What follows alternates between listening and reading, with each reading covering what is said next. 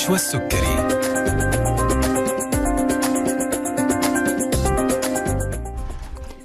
السلام عليكم ورحمة الله تعالى وبركاته، تحية طيبة لكم مستمعينا مستمعي ألف ألف اف ام الموجة السعودية، وأهلا وسهلا فيكم في حلقة جديدة من طبابة.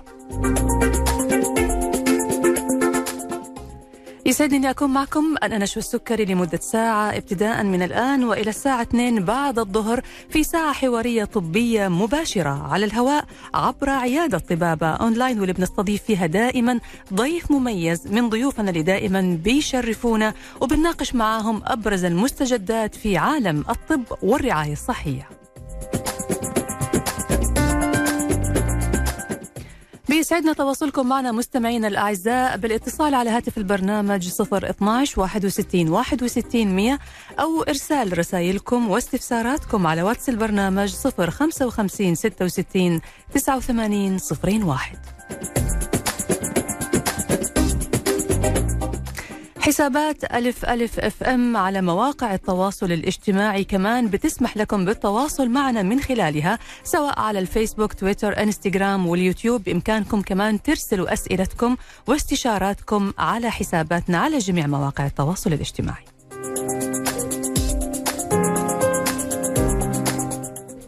اللي حاب أنه يستمع للحلقة من بدايتها أو يشاركها أحد مهتم بالموضوع اللي طرحناه فيها أو يشاركها أي أحد لزيادة المعلومات عنده، الحلقة هتكون متاحة بإذن الله تعالى خلال 24 ساعة بعد بثها على الإذاعة. بإمكانكم تتابعوا الحلقة على حسابنا على اليوتيوب ألف ألف اف ام.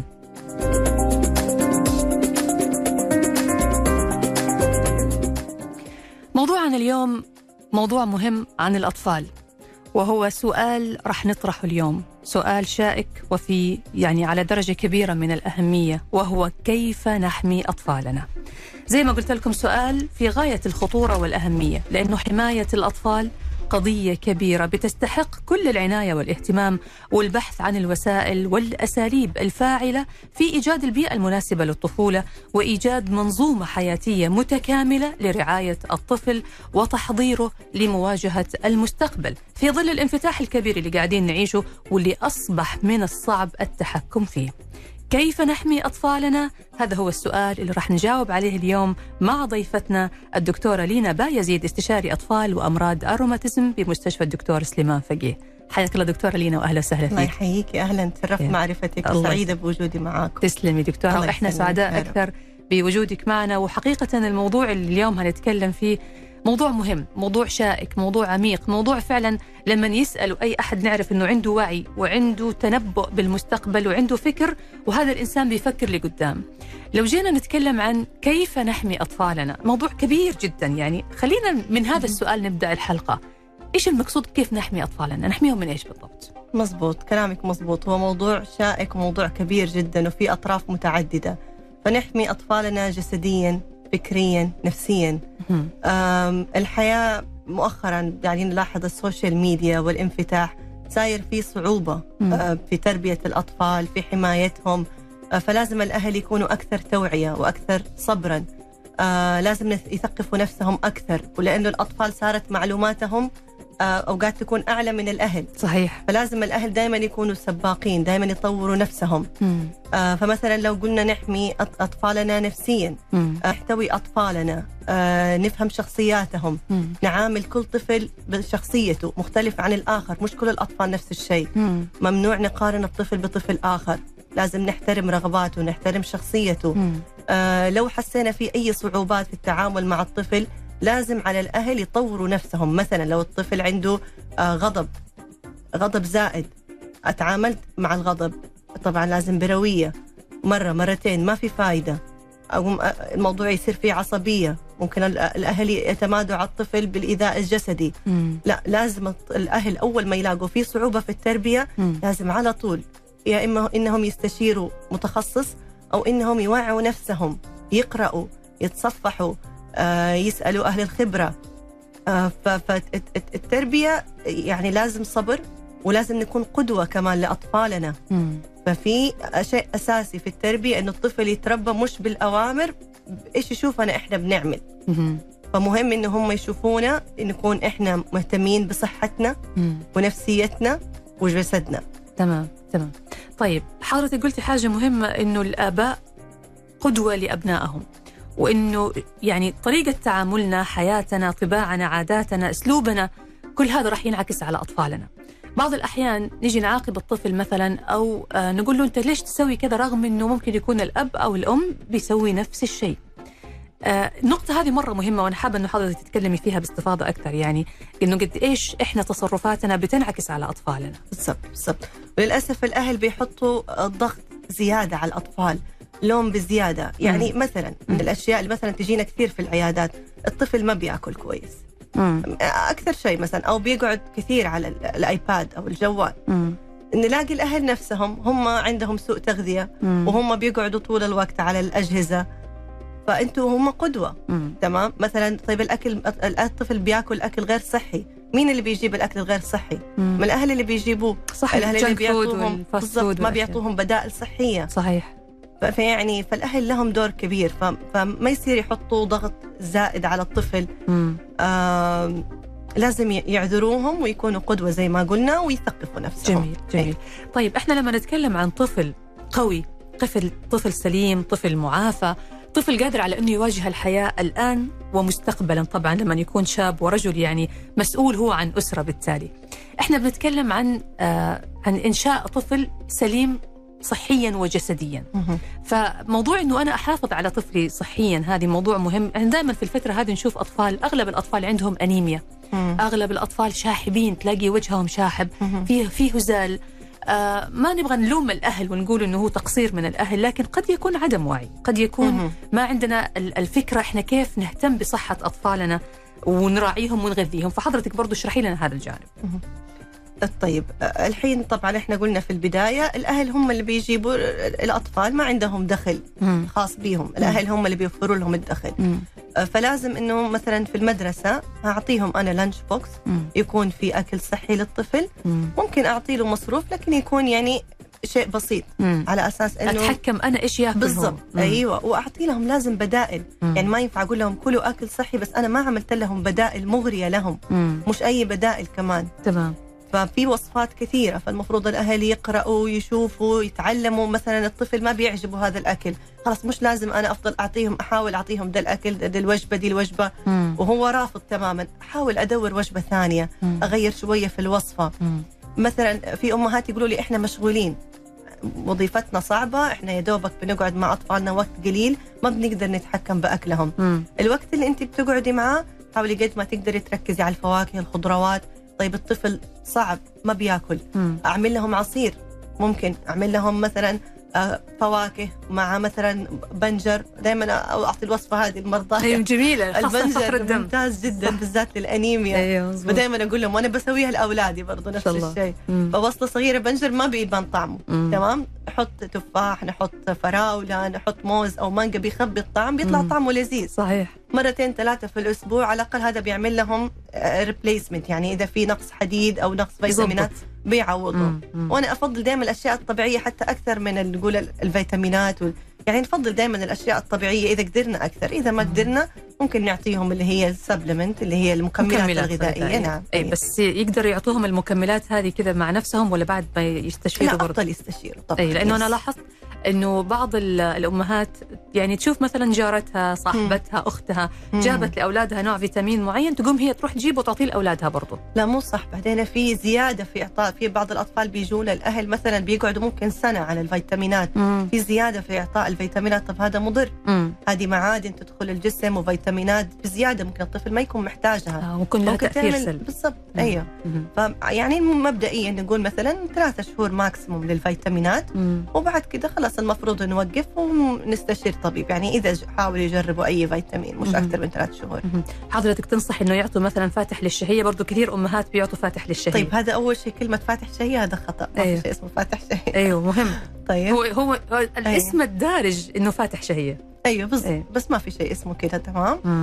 فعندنا إحنا المكملات الغذائية اللي هي فيتامينات متعددة. إذا الطفل عنده نقص حديد حيكون عنده ضعف في الشهية. فلما نيجي نعطيه حديد حتلاقي الشهية انفتحت، فنعتبره كفاتح شهية لما يكون عنده نقص.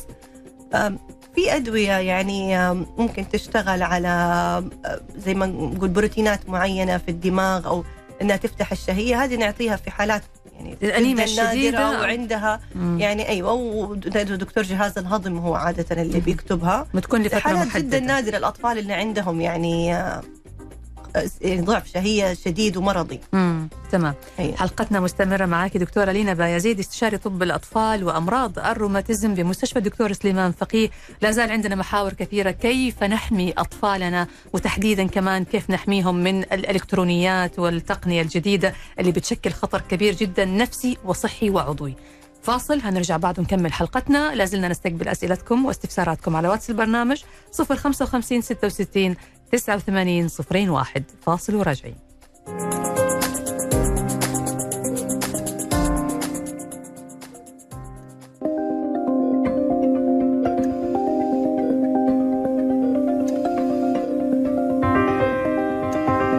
طبابة مع نشوى السكري.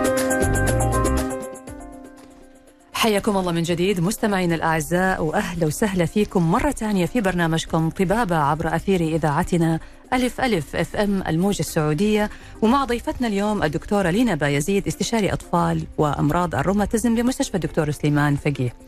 موضوعنا اليوم كيف نحمي أطفالنا من أشياء كثيرة في الحياة، كيف نحميهم من الحاضر، كيف نحميهم من المستقبل، كيف نحميهم من أنفسهم، كيف نحميهم من القريبين منهم ومن المحيطين فيهم، كيف نحميهم من التنمر، كيف نحميهم من مشاكل التقنية ومخاطرها الكبيرة اللي قاعدين نعيشها الآن. موضوع كيف نحمي أطفالنا موضوع لا بد وأن يكون هو الشغل الشاغل لكل أب وكل أم رزقهم الله أطفال، وتحملوا هذه المسؤولية وسوف يحاسبون عليها يوم القيامة.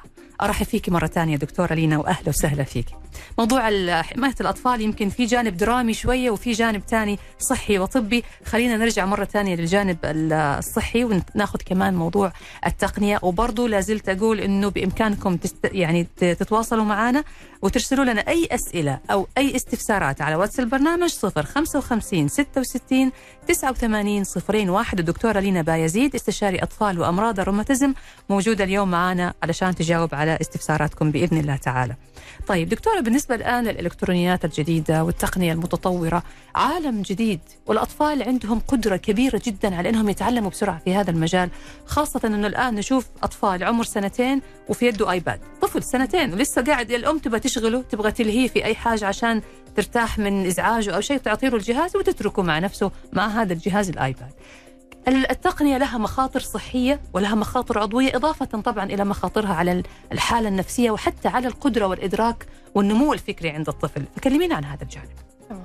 أول حاجة لازم نعرف إيش الوقت المحدد المسموح للأطفال بالأجهزة الإلكترونية، التلفزيون، الآيباد.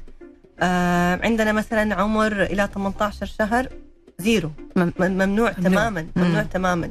نقول من 18 شهر إلى 2 مسموح مع الأهل، الأهل هم يكونوا مع الأطفال ويختاروا برامج تعليمية مناسبة لهذا العمر. تمام. يعني لازم تكون برامج ذات كفاءة عالية ومتخصصة لهذا العمر.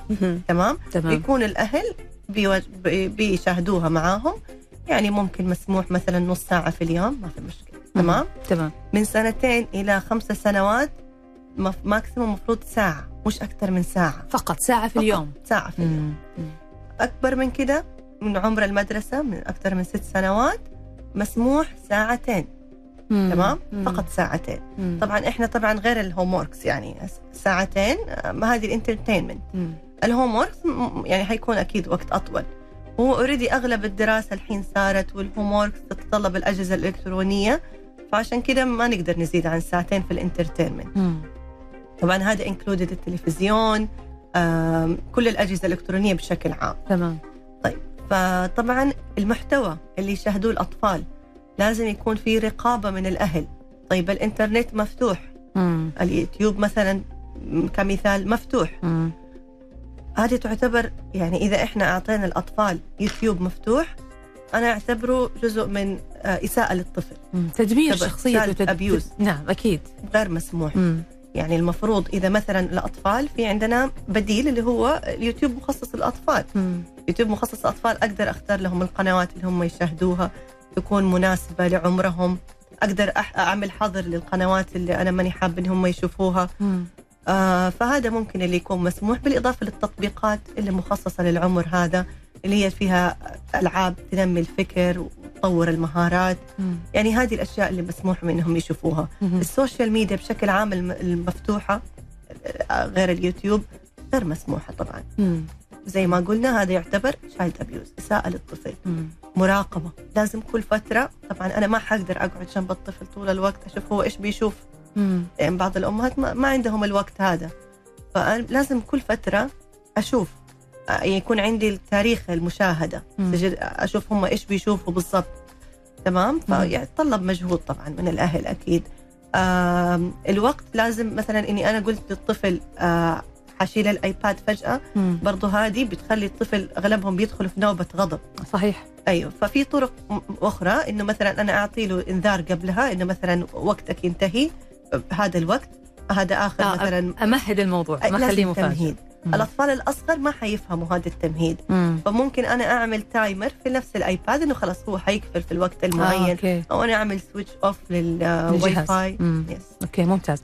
طيب، على الجانب الثاني برضو دكتورة، الإلكترونيات هذه والتقنية بتأثر صحيا على الأطفال. يعني الطفل دائما يقول لك في دعوة الآن خلوا الأطفال يخرجوا يلعبوا، خلوهم يلمسوا الحشيش، خليهم يلمسوا الأشجار، خلوهم يركضوا في الجو في الهواء، خليهم يلعبوا كورة، خليهم، يعني الطفل لو قاعد يلعب على الألعاب هذه على الجهاز طول الوقت وجالس ما بيتحرك، بيصير عنده سمنة، بيصير عنده مشاكل حتى في قدراته، في الدورة الدموية عنده ما فيها نشاط. فبرضه هذه النقطة مرة مهمة. نعم فعلا، أتفق معاكي، جدا مهمة.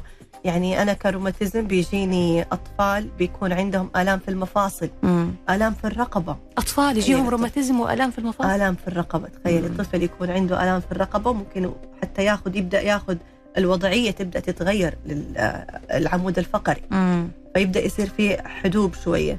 هذا كله من الجلسة على الأجهزة، كثرة الجلسة على الأجهزة. آلام في المفاصل، آلام في الركب، كله برضو من قلة الحركة. فالعضلات صارت ضعيفة، فأكيد زي ما حضرتك تفضلتي لازم يخرجوا ويلعبوا وينطلقوا، وأحفزهم وأشاركهم. جميل جميل. طيب حضرتك يعني ذكرتي موضوع مهم الآن، وهذا برضو جزء في حلقتنا اليوم بالنسبة لأمراض الروماتيزم. يعني أنا مستغربة أنه الأطفال يصابوا بالروماتيزم أيضا يا دكتورة؟ نعم، يصابوا بالروماتيزم الأطفال. طبعا هو ما يعتبر من الأمراض الشائعة، لكن يوجد نسبة من الأطفال يصابوا بأمراض الروماتيزم. الروماتيزم بشكل عام في الأطفال هي أمراض مناعية. نعم، يعني مثلا اللي احنا تكلمنا عليها، هذه اللي قلنا عليها إنه الأطفال مع الجلسة يصابوا بآلاف المفاصل، هذه ما نعتبرها روماتيزم. هذه تكون بسبب الجلسة والأوضاع الغلط وعدم الحركة، أيوة، والخروج. فعندنا أمراض روماتيزم، وعندنا أشياء مشابهة لأمراض الروماتيزم اللي لها علاقة بالوضعية الخطأ، ممكن فرط الحركة، لكن الحركة الخطأ، مثلا زي القفز على الترامبولين اللي هي ينطيطة، بيقفزوا كثير مثلا الأطفال، يحبوها مرة، بس كثرتها ممكن تسبب أوقات آلام في المفاصل. فعلا، نعم، أيوة. طبعا الرياضات اللي احنا نفضلها اللي هي كويسة وتقوي العضلات، السباحة أفضل شيء يكون السباحة. الأشياء اللي فيها كثرة قفز مو كثير نفضلها، إلا إذا كانت العضلات قوية، لازم نقوي العضلات عشان يقدروا يتحملوا هذا القفز المتكرر. تمام. عندنا برضو نقص الفيتامين، نقص الكالسيوم، هذه كلها برضو تعمل لنا آلام في الجسم. مثلا آلام الإطالة، في آلام طبيعية في مرحلة من عمر الطفل بتطول العظم، ممكن يحصل عندهم آلام إطالة، هذه تكون مشابهة فيجون العيادة، لكن ما يكون أمراض روماتيزمية. يعني كذا احنا قاعدين نفرق بين الأمراض الروماتيزمية وأمراض المفاصل أو العظام الشائعة العادية. بالضبط. جميل. أيوه. طيب احنا حلقتنا مستمرة، هناخد بعد الفاصل موضوع أمراض الروماتيزم عند الأطفال، بما أنه كمان تخصص حضرتك. نبغى نعرف إيش أعراض الروماتيزم عند الأطفال، إيش خطورة إصابتهم بهذا المرض، كيف بيتم التعامل معاه، كيف بيتم علاجه. هذه الأسئلة وغيرها هنطرحها بعد الفاصل، وفي الجزء الأخير من حلقتنا راح نجاوب على أسئلة المستمعين اللي جاتنا على الواتساب، وهو رقم 055 66 89 01. ننتظر أسئلتكم واستفساراتكم للدكتورة لينا بايزيد، استشارية الأطفال وأمراض الروماتيزم بمستشفى الدكتور سليمان فقيه. فاصل وراجعين.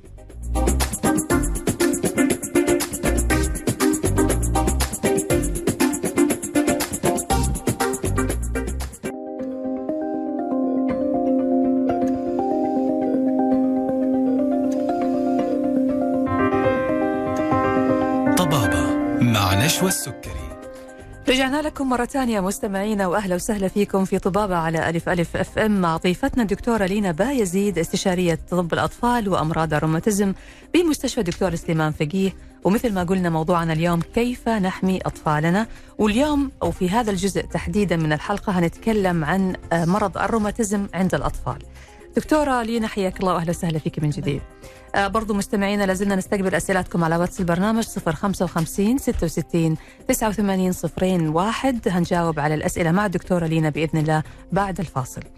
مرض الروماتيزم حضرتك تفضلتي دكتورة لينا وقلتي أنه مرض مناعي، يعني بيصيب الجهاز المناعي في جسم الأطفال، وبالتالي هو ما هو مرض مكتسب من البيئة أو من ممارسات خاطئة أو من سوء تعامل مع الأجهزة والأشياء هذه كلها.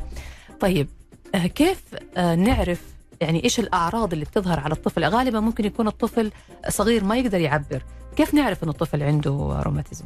تمام، بس قبل حابة أتكلم عن مفهوم الالتهاب الروماتيزم المناعي، بس نوضح أكثر. تفضلي. يعني في أهل بيحسب أنه نقص مناعة، هو ما هو نقص مناعة ولا زيادة، فهو خلل في المناعة. تمام، يعني المفروض المناعة الذاتية تهاجم الجراثيم، أي جرثومة داخل الجسم بتهاجمها. هنا بيحصل خلل في المناعة فبتهاجم أجهزة الجسم. تمام تمام، يعني الجسم بيهاجم نفسه بالضبط. أيوه. فزي ما قلتي هو عادة يكون مجهول السبب، ما في سبب معين. في أوقات يكون عوامل جينية ممكن. تمام، لكن غالب الأمراض الروماتيزمية ما في سبب معين يؤدي لها، زي ما قلتي ما في ممارسات خاطئة، إنه الأهل أوقات بيسألوا هل في شيء هم عملوه تسبب هذا المرض، فعادة ما يكون في شيء معين. ولا الجانب الوراثي، يعني ممكن يكون الجانب الوراثي، الجينات هي اللي تكون سبب. يعني يكون في إصابة مثلا بهذا المرض أو تاريخ عائلي بالإصابة فيه في العائلة، يعني ممكن ما يكون في تاريخ في العائلة بس الطفل عنده طفرة. أوكي تمام. تمام طيب، فعندنا أمراض الروماتيزمية متنوعة. الأشهرها اللي هي روماتيزم المفاصل. تمام، لكن عندنا روماتيزم بالأنسجة الضامة، التهاب مناعي بالأنسجة الضامة والعضلات. عندنا برضو الأوعية الدموية، التهاب في الأوعية الدموية. تمام، عندنا مثلا الحمى المتكررة، زي مثلا اللي هي حمى البحر المتوسط العائلية. تمام، فأمراض الروماتيزمية متعددة. زي ما قلنا الأشهرها التهاب المفاصل، اللي هو التهاب المفاصل اليفعي مجهول السبب. أيوه تمام، يعني نقول تقريبا هو أشهرهم. من كل 1000 طفل ممكن 1 طفل يتشخص بهذا المرض. إيش الأعراض اللي يجوا بيها؟ تكون آلام مفاصل مزمنة، عادة فترة الآلام مفاصل تكون أكثر من 6 أسابيع. هو يظهر في أي عمر يا دكتورة؟ في أنواع متعددة لهذا الالتهاب. في نوع اللي هو متعدد المفاصل، في نوع اللي هو قليل المفاصل أقل من 4 مفاصل، في نوع يكون مصاحب لحرارة، في نوع يكون التهاب في فقرات الظهرية ومفاصل الحوض. في أنواع متعددة، نقول مثلا أشهرهم اللي هو قليل المفاصل، هذا ممكن من 2 إلى 6 سنين يظهر عنده الأعراض، سن صغيرة مرة. الأنواع الثانية ممكن في عمر أكبر من كده. تمام. الأعراض اللي يجي بها الطفل، متى أنا أشك أن الطفل هذا ممكن يكون عنده مرض روماتيزمي؟ لو مشيته غير طبيعية، بدأ يأشر على مفاصله، يشتكي من مفاصله ألم، خاصة بعد الاستيقاظ من النوم. تمام. المدرسين في المدرسة بدأوا يلاحظوا أنه الطفل حركته غير طبيعية، مش قادر يلعب رياضة، يعني مش زي زملائه. أوقات بيجيهم طفح في الجلد، حرارة متكررة. أوقات بيجيهم كمان أعراض في العين، زي حمار في العين أو ألم في العين. تمام، فهذه عادة هي الأعراض. هذه الروماتيزم اللي بيجي في المفاصل. نعم. طيب الأنواع الثانية هل بتكون لها أعراض واضحة برضو ولا ما بتكون واضحة؟ يعني مثلا لو نتكلم عن التهاب الأنسجة الضامة، وأشهرهم عندنا الذئب الحمراء. أعراضها عادة تكون فقدان وزن، خمول شديد، تساقط شديد بالشعر، ممكن تقرحات في الفم، طفح في الجلد خاصة مع تعرض ضوء الشمس. فهذه ممكن تكون أعراضها. أوقات يكون أنيميا مزمنة. تمام، متى لابد من إنه الوالدين يتوجهوا للطبيب؟ يعني إحنا برضو كمان ما نبغى نعمل نوع من القلق. بعض الأعراض قد تتشابه مع أعراض لأمراض تانية، أمراض عادية يعني بتصيب الطفل، لكن ممكن حضرتك تقولي في مثلا أعراض معينة إذا لاحظت تكرارها، لا هنا لازم تتوجه للدكتور المتخصص في أمراض الروماتيزم. يعني آلام المفاصل المتكررة الأطفال المفروض ما يشتكوا من مفاصلهم، خاصة إذا لاحظت تورم بالمفصل. نعم، إذا في تورم بالمفصل فهذا لا، لازم على طول نتوجه للطبيب. لما يكون الشيء قاعد يزيد، كل ماله بيزيد، مش ألم بسيط وبعدين بيخف فترة طويلة ويرجع ثاني ألم بسيط، لا، الموضوع كل ماله بيزيد، برضه لازم على طول نتوجه للطبيب لما تبدأ تحد من حركته زي ما قلنا. تمام، كيف بيتم التشخيص يا دكتور؟ يعني هنا يجي دوركم أنتم كأطباء متخصصين، لأنه أنا أعرف أنه مرض الروماتيزم من الأمراض اللي صعب تشخيصها، لأنه زي ما حضرتك قلتي في أنواع مجهولة السبب، وكمان ممكن يكون طفرة، يعني ما يكون في تاريخ مثلا عائلي مصاب بهذا المرض، فكيف بيتم تشخيصه؟ بالضبط، أتفق معك تماما، صعب تشخيصه، وهذا الشيء لازم يفهموه الأهل، ودائما نقول لهم أنه إحنا عشان نشخص مرض مجهول السبب لازم نستثني الأشياء اللي لها سبب. تمام، فبيتطلب وقت في التشخيص، يتطلب في البداية ناخذ تاريخ مفصل للمريض، بعد كده نبدأ نطلب تحاليل، أوقات بنحتاج نطلب أشعة، بعد كده نقدر نوصل لتشخيصنا، وأوقات بناخد فترة كمان، يعني حتى طبيب الروماتيزم نفسه ما بيقدر يوصل للتشخيص بعد التقييم المبدئي، بيضطر يستنى على الطفل فترة، بيشوف الأعراض، بيدرس الحالة مضبوط لما يتوصل للتشخيص النهائي، وبعد كده نبدأ في العلاج. طبعا كل ما كان أبدر كل ما كان أفضل أكيد. جميل، طيب خلينا الآن نتكلم عن العلاج وأنواعه. يعني العلاج بالنسبة للطفل هل بيختلف على حسب المرحلة العمرية؟ كيف بتبدأ الخطة العلاجية للطفل المصاب بمرض الروماتيزم؟ طبعا على حسب المرض، يعني مثلا لو قلنا التهاب المفاصل، عادة إحنا بنبدأ الطفل لو كان مفاصل محدودة، مثلا مفصل أو مفصلين، نعطيهم مسكن اللي هو مضاد للالتهاب زي الأيبوبروفين أو النابروكسين فترة، ونعطيهم حقنة في المفصل. هذه بتعالج الأعراض؟ أيوة، بس لا، الحقنة حتعالج برضو الالتهاب المفصل نفسه. تمام، هنعطيه، نسحب السوائل عادة، ونعطيهم حقنة كورتيزون في المفصل. تمام، فنقوم نخفف من الالتهاب في المفصل، وكثير من الأطفال هذا العلاج كافي لهم، وبيعطي نتيجة كويسة. نعم، يس، ممكن يقعدوا لسنة من غير أي شكوى، في بعضهم خلاص بيختفي تماما المرض، وفي بعضهم ممكن بعد سنة يرجع لهم تاني برضو يكون مفصل واحد أو مفصلين، ونرجع برضو نسوي نفس الشيء، وخلاص ما يحتاجوا أي أدوية فترة طويلة أو أي علاجات أخرى. يعني هو مرض قابل للشفاء طبعا، مو مرض يعني يحتاج الطفل أو الأسرة أنهم يتعايشوا معه، بنعالج بس الأعراض أو المشاكل اللي بتنتج عن هذا المرض على أساس أن الطفل يشعر بالراحة، وبعد كده مثلا بعد فترة ثانية نرجع ناخذ علاج جديد، لا، ممكن يشفى تماما. نعم، إحنا هدفنا أنه الطفل يكون زيه زي أي طفل طبيعي، ما في فرق. تمام، لا في حركته، ما في أي شكوى متكررة. العلاجات طبعا اتطورت كثير، يعني كل يوم بتنزل دراسات جديدة، الطب يتطور، في علاجات مثلا زي العلاجات البيولوجية، هذه ما كانت متوفرة قبل كده. يعني طب الروماتيزم قبل العلاجات البيولوجية كان شيء، وبعد العلاجات البيولوجية صار شيء ثاني. تمام، فالعلاج جدا اتطور، والعلاج مراحل، يعني أوقات كثير إحنا نبدأ بمرحلة، ما لقينا استجابة كافية نروح للمرحلة الأخرى. طيب إذا ما كان في الاستجابة الكافية، المرحلة اللي بعدها بتكون إيش يا دكتور؟ برضو مثلا لو تكلمنا عن نفس الشيء التهاب المفاصل، بعدها في اللي هي الأدوية اللي هي disease modifying drugs، اللي هي تعمل تعديل في المناعة. تمام، يعني نبدأ تشتغلوا على المناعة نفسها. نعم، نبدأ نشتغل على المناعة، فبنعمل زي تعديل في المناعة ببعض الأدوية، تعطى عن طريق إبر أو عن طريق حبوب. لا زال ما في استجابة، نروح للعلاجات البيولوجية غالبا. إيش بتكون العلاجات البيولوجية؟ العلاجات البيولوجية اللي هي تارجت ثيرابي، يعني علاجات تستهدف مناطق معينة، بروتين معين في المناعة، ما نستهدف المناعة كلها، نستهدف شيء معين بالمناعة. يعني مثلا مرض هذا لقينا أنه أكثر بروتين مرتفع فيه هذا البروتين، نقوم نستهدف فقط هذا البروتين. طبعا هذا يقلل من الآثار الجانبية للدواء، يكون الفعالية أكثر. تمام، طيب هو كلمة كورتيزون يا دكتورة، يعني في اللي هي تعتبر المرحلة الأولى في العلاج زي ما حضرتك ذكرتي، يمكن كلمة مخيفة شوية، كثير من الآباء والأمهات يخاف، يقول أعطي ولدي كورتيزون، لا الكورتيزون له مشاكل ويضر أشياء يعني في الجسم وما أدري إيه. يعني خلينا برضو نعطي للأهل أو للمستمعين اللي عندهم طفل مصاب بهذا المرض أنه ما يقلق، يعني أكيد الكورتيزون بيعطى بجرعات محددة ومعروفة، مو للحد اللي ممكن يكون فيه آثار سلبية كبيرة على الطفل. احنا طبعا ما نفضل الكورتيزون يكون فترات طويله، يعني نكون جدا حذرين بالكورتيزون والحاله اللي فعلا تحتاجها. لما ذكرت كورتيزون انا قلت موضعي في نعم المكان موضعي اللي فيه الالتهاب، فما يعمل لنا الاثار الجانبيه اللي اسمها الكورتيزون ما بيعملها. هو موضعي، يخفف من الالتهاب في المفصل نفسه. تمام. وما ياثر على الجسم. تمام.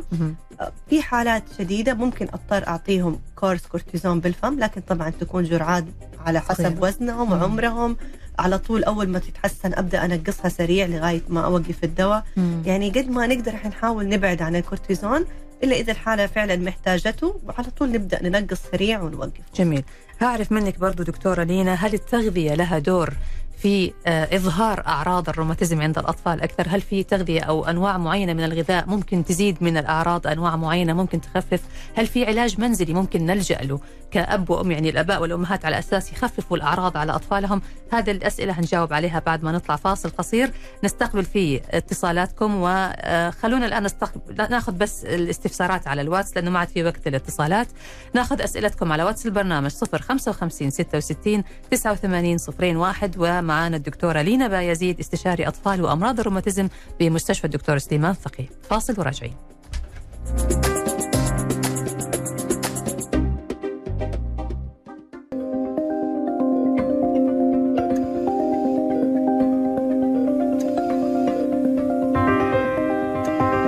طبابة مع نشوى السكري. حياكم الله من جديد مستمعينا، واهلا وسهلا فيكم في طبابه على الف الف اف ام الموجة السعوديه، ومع ضيفتنا الدكتوره لينا بايزيد، استشاري اطفال وامراض الروماتيزم بمستشفى الدكتور سليمان فقيه. موضوعنا اليوم عن كيف نحمي اطفالنا، وكمان عن امراض الروماتيزم او مرض الروماتيزم عند الاطفال. احييك دكتوره لينا مره ثانيه واهلا وسهلا فيك. اهلين. طيب دكتوره، احنا قبل الفاصل كنا بنتكلم عن مرض الروماتيزم عند الاطفال، وحضرتك وضحتي انه هذه حاله بتصيب الجهاز المناعي، انه بيصير الجسم هو بيهاجم نفسه بنفسه، ما لها علاقه، يعني ما هي مكتسبه من البيئه او من ممارسات خاطئه. السؤال دكتور الان، هل مثلا في اغذيه معينه ممكن تزيد من اعراض الروماتيزم عند الطفل؟ هل في اكل معين او اكل صحي معين ممكن يقلل من الاعراض واكل يزيد من الاعراض؟ يعني في دراسات اتعملت على الغذاء بشكل عام، ووجدوا انه في اغذيه معينه تقلل من نسبه الامراض الروماتيزميه، واللي عندهم امراض روماتيزميه ممكن تحسن من الاستجابه للعلاج وتخفف من الاعراض. اكثر شيء لقوه اللي هو الاكل الغني باوميجا 3. اوميجا 3 نعم، موجوده طبعا في السالمون وفي منتجات الاسماك. مظبوط. وزيت الزيتون، ايوه، مكسرات. فهي هذه اكثر حاجه لقوها. كويس. الاكل الصحي بشكل عام، الهيلثي لايف ستايل، الحياة يكون غذاء صحي. طبعا الأشياء كلها المصنعة، الألوان، الأكل الغني بالهرمونات، هذا كله أكيد بيأثر يعني على المناعة بشكل عام، وبيأثر على صحة الطفل.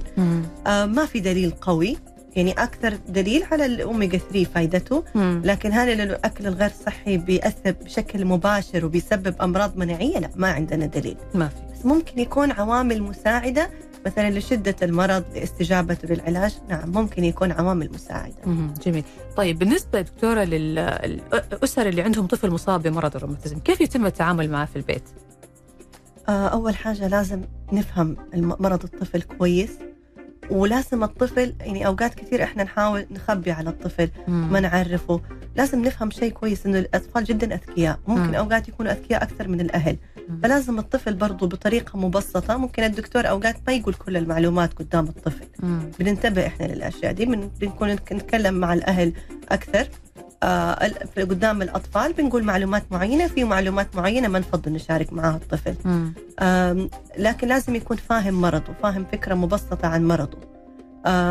نتقبله إحنا عشان الأطفال يتقبلوه، لازم يكون في تقبل. تمام. لما نكون في مرحلة إنه إحنا رافضين التشخيص، بيأثر على نفسيتنا وبيأثر على نفسية الطفل. بالإضافة إنه مثلا لو الطفل كان بيتبع نظام غذاء معين، برضو الأهل يتشاركوا في هذا النظام، يعني يحاولوا برضو عشان المشاركة في حد ذاتها ما تحسس إنه مختلف عن غيره، تخليه يتقبل أكثر. بالضبط. الأكل. بالضبط. جميل. طيب ناخذ الآن دكتورة الأسئلة اللي جاتنا. في عندنا أول سؤال من الأخ عبد الولي صياد من الرياض، يقول السلام عليكم ويعطيكم العافية دكتورة، عندي ابنتي عمرها 9 سنوات، أكلها مرة ضعيف وخاصة أكل البيت، وإذا أكلت لازم يكون الآيباد في يدها وأمها هي اللي تأكلها. بعض الوجبات ما تأكلها إطلاقاً، تفضل أكل الوجبات السريعة مع العلم أنه ضررها أكثر من فائدتها. السؤال كيف نتعامل معها وكيف نقنعها بأكل البيت أنه أفضل وصحي، وكيف نقنعها من أنه بأكل المطاعم بضرره على صحتها؟ أوكي. إحنا أوقات كثير نتكلم مع الأطفال بنقول هم ما بيسمعونا ما بيفهمونا، لكن تأكدي لما تيجي تقولي للطفل معلومة هو سمعها. لازم أكرر. يعني مثلا في دراسة بتقول إذا كررتي معلومة على الطفل 50 مرة هيستوعبها ويحفظها ويطبقها. تمام؟ 50 مرة. فالتكرار مهم. أكرر المعلومات، أشرح له، أوريه في اليوتيوب، أوريه صور، يعني ما أكلمه كأنه طفل، لا، ب9 سنين خلاص كبيرة المفروض تستوعب، صح. فأكلمها كأنها كبيرة، أوريها الجهاز الهضمي، أوريها إيش بيصير، أوريها الحالات. لازم أشاركها دايما المعلومات من فترة لأخرى وأفهمها إنه هي كبيرة في النهاية، هذا قرارها في النهاية، هي حيأثر على حياتها هي، وأنا أكون زي ما قلنا قدوة حسنة لها. الثواب والعقاب هنا تنصحي فيه، يعني إنه مثلا إذا أكلت أكلها أكافئها بشيء معين، إذا ما أكلت طبعا. أيوة طبعا أكيد، لو أكلت أكلها مثلا أنا أكون ما أشتري لها الأشياء هذه المفروض يعني، لكن إذا هي مثلا بتصر أو بتجيبها بطريقة أخرى فحيكون زي ما قلتي بعد ما تخلص وجبتها ممكن نعطيها أشياء كمية بسيطة، وهي في نهاية 9 سنين كبيرة، فلازم نكون حذرين في التعامل، يعني ما نعاملها كطفل وأكون حازمة بزيادة. صحيح. يعني يكون أكثر أفهمها، أحاول تفهمها أفضل أكثر، إنه لازم تفهم إنه هذا علشانها هي، وإنها تكون هتكون ذكية، هتكون شاطرة في المدرسة أكثر، هتكون جميلة، يعني بالزبط. نشوف إيش النقاط اللي موجودة عندها اللي تهتم فيها في هذه المرحلة العمرية، ونفهمها إنه الغذاء راح يفيدك في هذه الأشياء. بالضبط. تمام. طيب ناخذ سؤال ثاني دكتورة. مساء الخير، شكرا على الحلقة الجميلة، الشكر لكم أنتم على تفاعلكم معنا. تقول أو يقول ما أدري والله مو واضح عندي، بنتي عمرها 4 سنوات ونص صارت عصبية وتصارخ وتهدد لو ما أعطيتها شيء زي الحلاوة أو أي شيء يضرها تقول أسيب البيت. يا ساتر، لا والله يعني صراحة يعني 4 سنوات بتهدد من الآن إنها تسيب البيت، عاد الله يستر لما تصير 5 سنوات شو تسوي. تقول أمس تقول لي بكسر البيت وأنا ما أستجيب لها وتبكي وبعدين تهدى. إيش السبب اللي يخليها تقول زي كذا وإحنا ما نقول زي كذا في البيت عندنا؟ طيب هي ممكن إذا كانت بتتفرج على السوشيال ميديا ممكن تكون شافت أشياء صح. زي كذا صح؟ صح صح، ممكن هم ما يكونوا بيقولوا بس هي بتشوفها مثلا بالزبط. في مسلسلات أو شيء. بالضبط. أو مقاطع. أوقات نقص الحديد، نقص فيتامين د ممكن يعمل عصبية وتوتر. أيوة. الأطفال برضو اللي عندهم سوء تغذية يكونوا عصبيين أكثر، وغالبا كمان ممكن يكون حاجة سلوكية، فلازم أعمل معالجة لهذا السلوك. طيب تنصحيهم يتوجهوا لمين؟ أيوة لازم يتوجهوا المختص. أول حاجة هي تحاول هي تكون هادئة، تحاول تكلمها بهدوء. إذا مثلا حلاوة تختار حلاوة صحية، في حلويات صحية تكون في أشياء فيها فيتامين سي، في أشياء خالية من السكر، يعني هختار أشياء صحية. تمام. وهعطيها إياها كمكافأة زي ما قلتي بعد الأكل. فشلت كل الطرق لازم أتجه لمختص، غالبا يكون اللي هو متخصصين في العلاج النفسي والسلوكي للأطفال. نعم. نعم. تمام. طيب عندنا كمان سؤال يقول ما هو سبب وجع الفخذ عند الأطفال؟ وجع ألم الفخذ.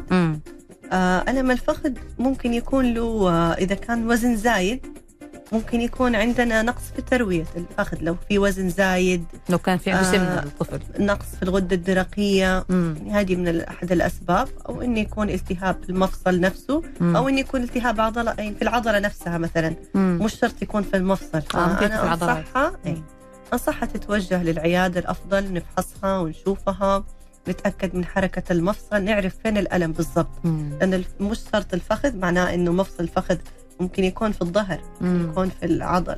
تمام. اوكي تمام. طيب سؤال برضه دكتور يقول هل زيت الزيتون يعالج التهاب المفاصل؟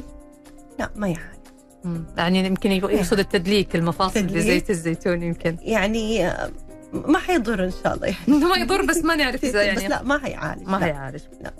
بس زيت الزيتون يعتبر غني بأوميغا 3. اوكي. طيب في برضه كمان سؤال يقول بنتي عمرها 12 سنة، هل الدورة الشهرية تسبب آلام المفاصل عند البنات؟ ممكن طبعا.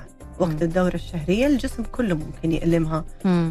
الدورة الشهرية تعرض لهم لنقص الحديد كمان، هذه معلومة جدا ننتبه لها. أي تمام. طيب سؤال كمان دكتورة. السلام عليكم دكتورة، أنا بنتي عمرها 8 سنوات دائما تشتكي من رجولها، ومثل ما قلتي شعرها بيتساقط ووزنها ما يزيد، حتى نظرها نقص ولبستها نظارة.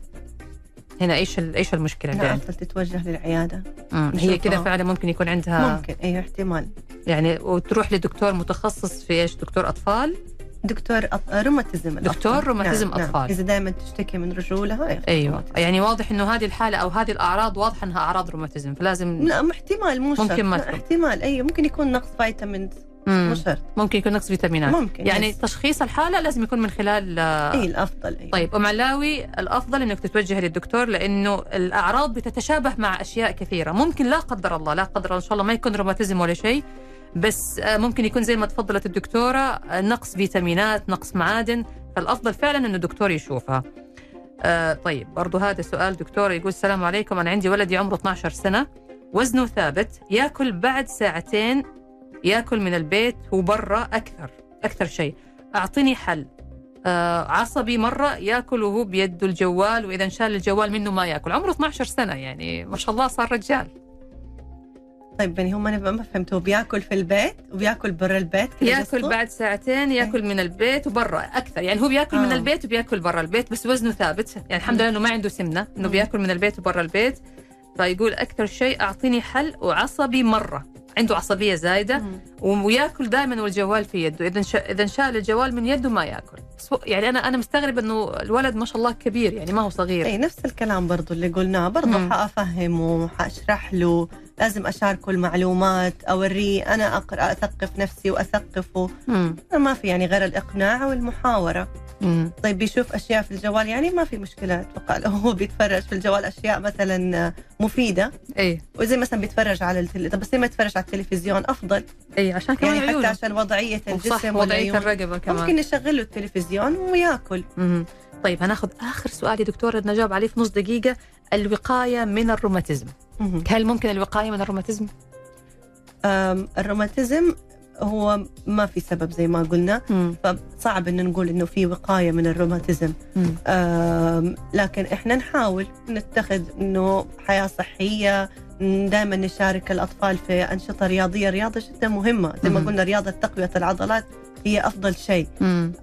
لكن هذه برضو ممكن يسوي كل شيء وبرضو بيجيهم أمراض روماتيزمية، فما في شيء معين للوقاية. جميل، أنا بشكرك جزيل الشكر الدكتورة لينا بايزيد، استشاري أطفال وأمراض الروماتيزم بمستشفى الدكتور سليمان فقيه. شكرا لوجودك معنا دكتورة لينا. عفوا، الله يسرفت فيك. الشكر لكم أنتم أيضا مستمعينا الأعزاء، نلقاكم على خير بإذن الله تعالى في حلقة الغد من برنامج طبابة، انتظرونا، حلقة جديدة وضيف جديد وموضوع جديد. تقبلوا تحياتي أنا نشوى السكري، ومخرج هذه الحلقة رائد باراجي، في حفظ الله ورعايته.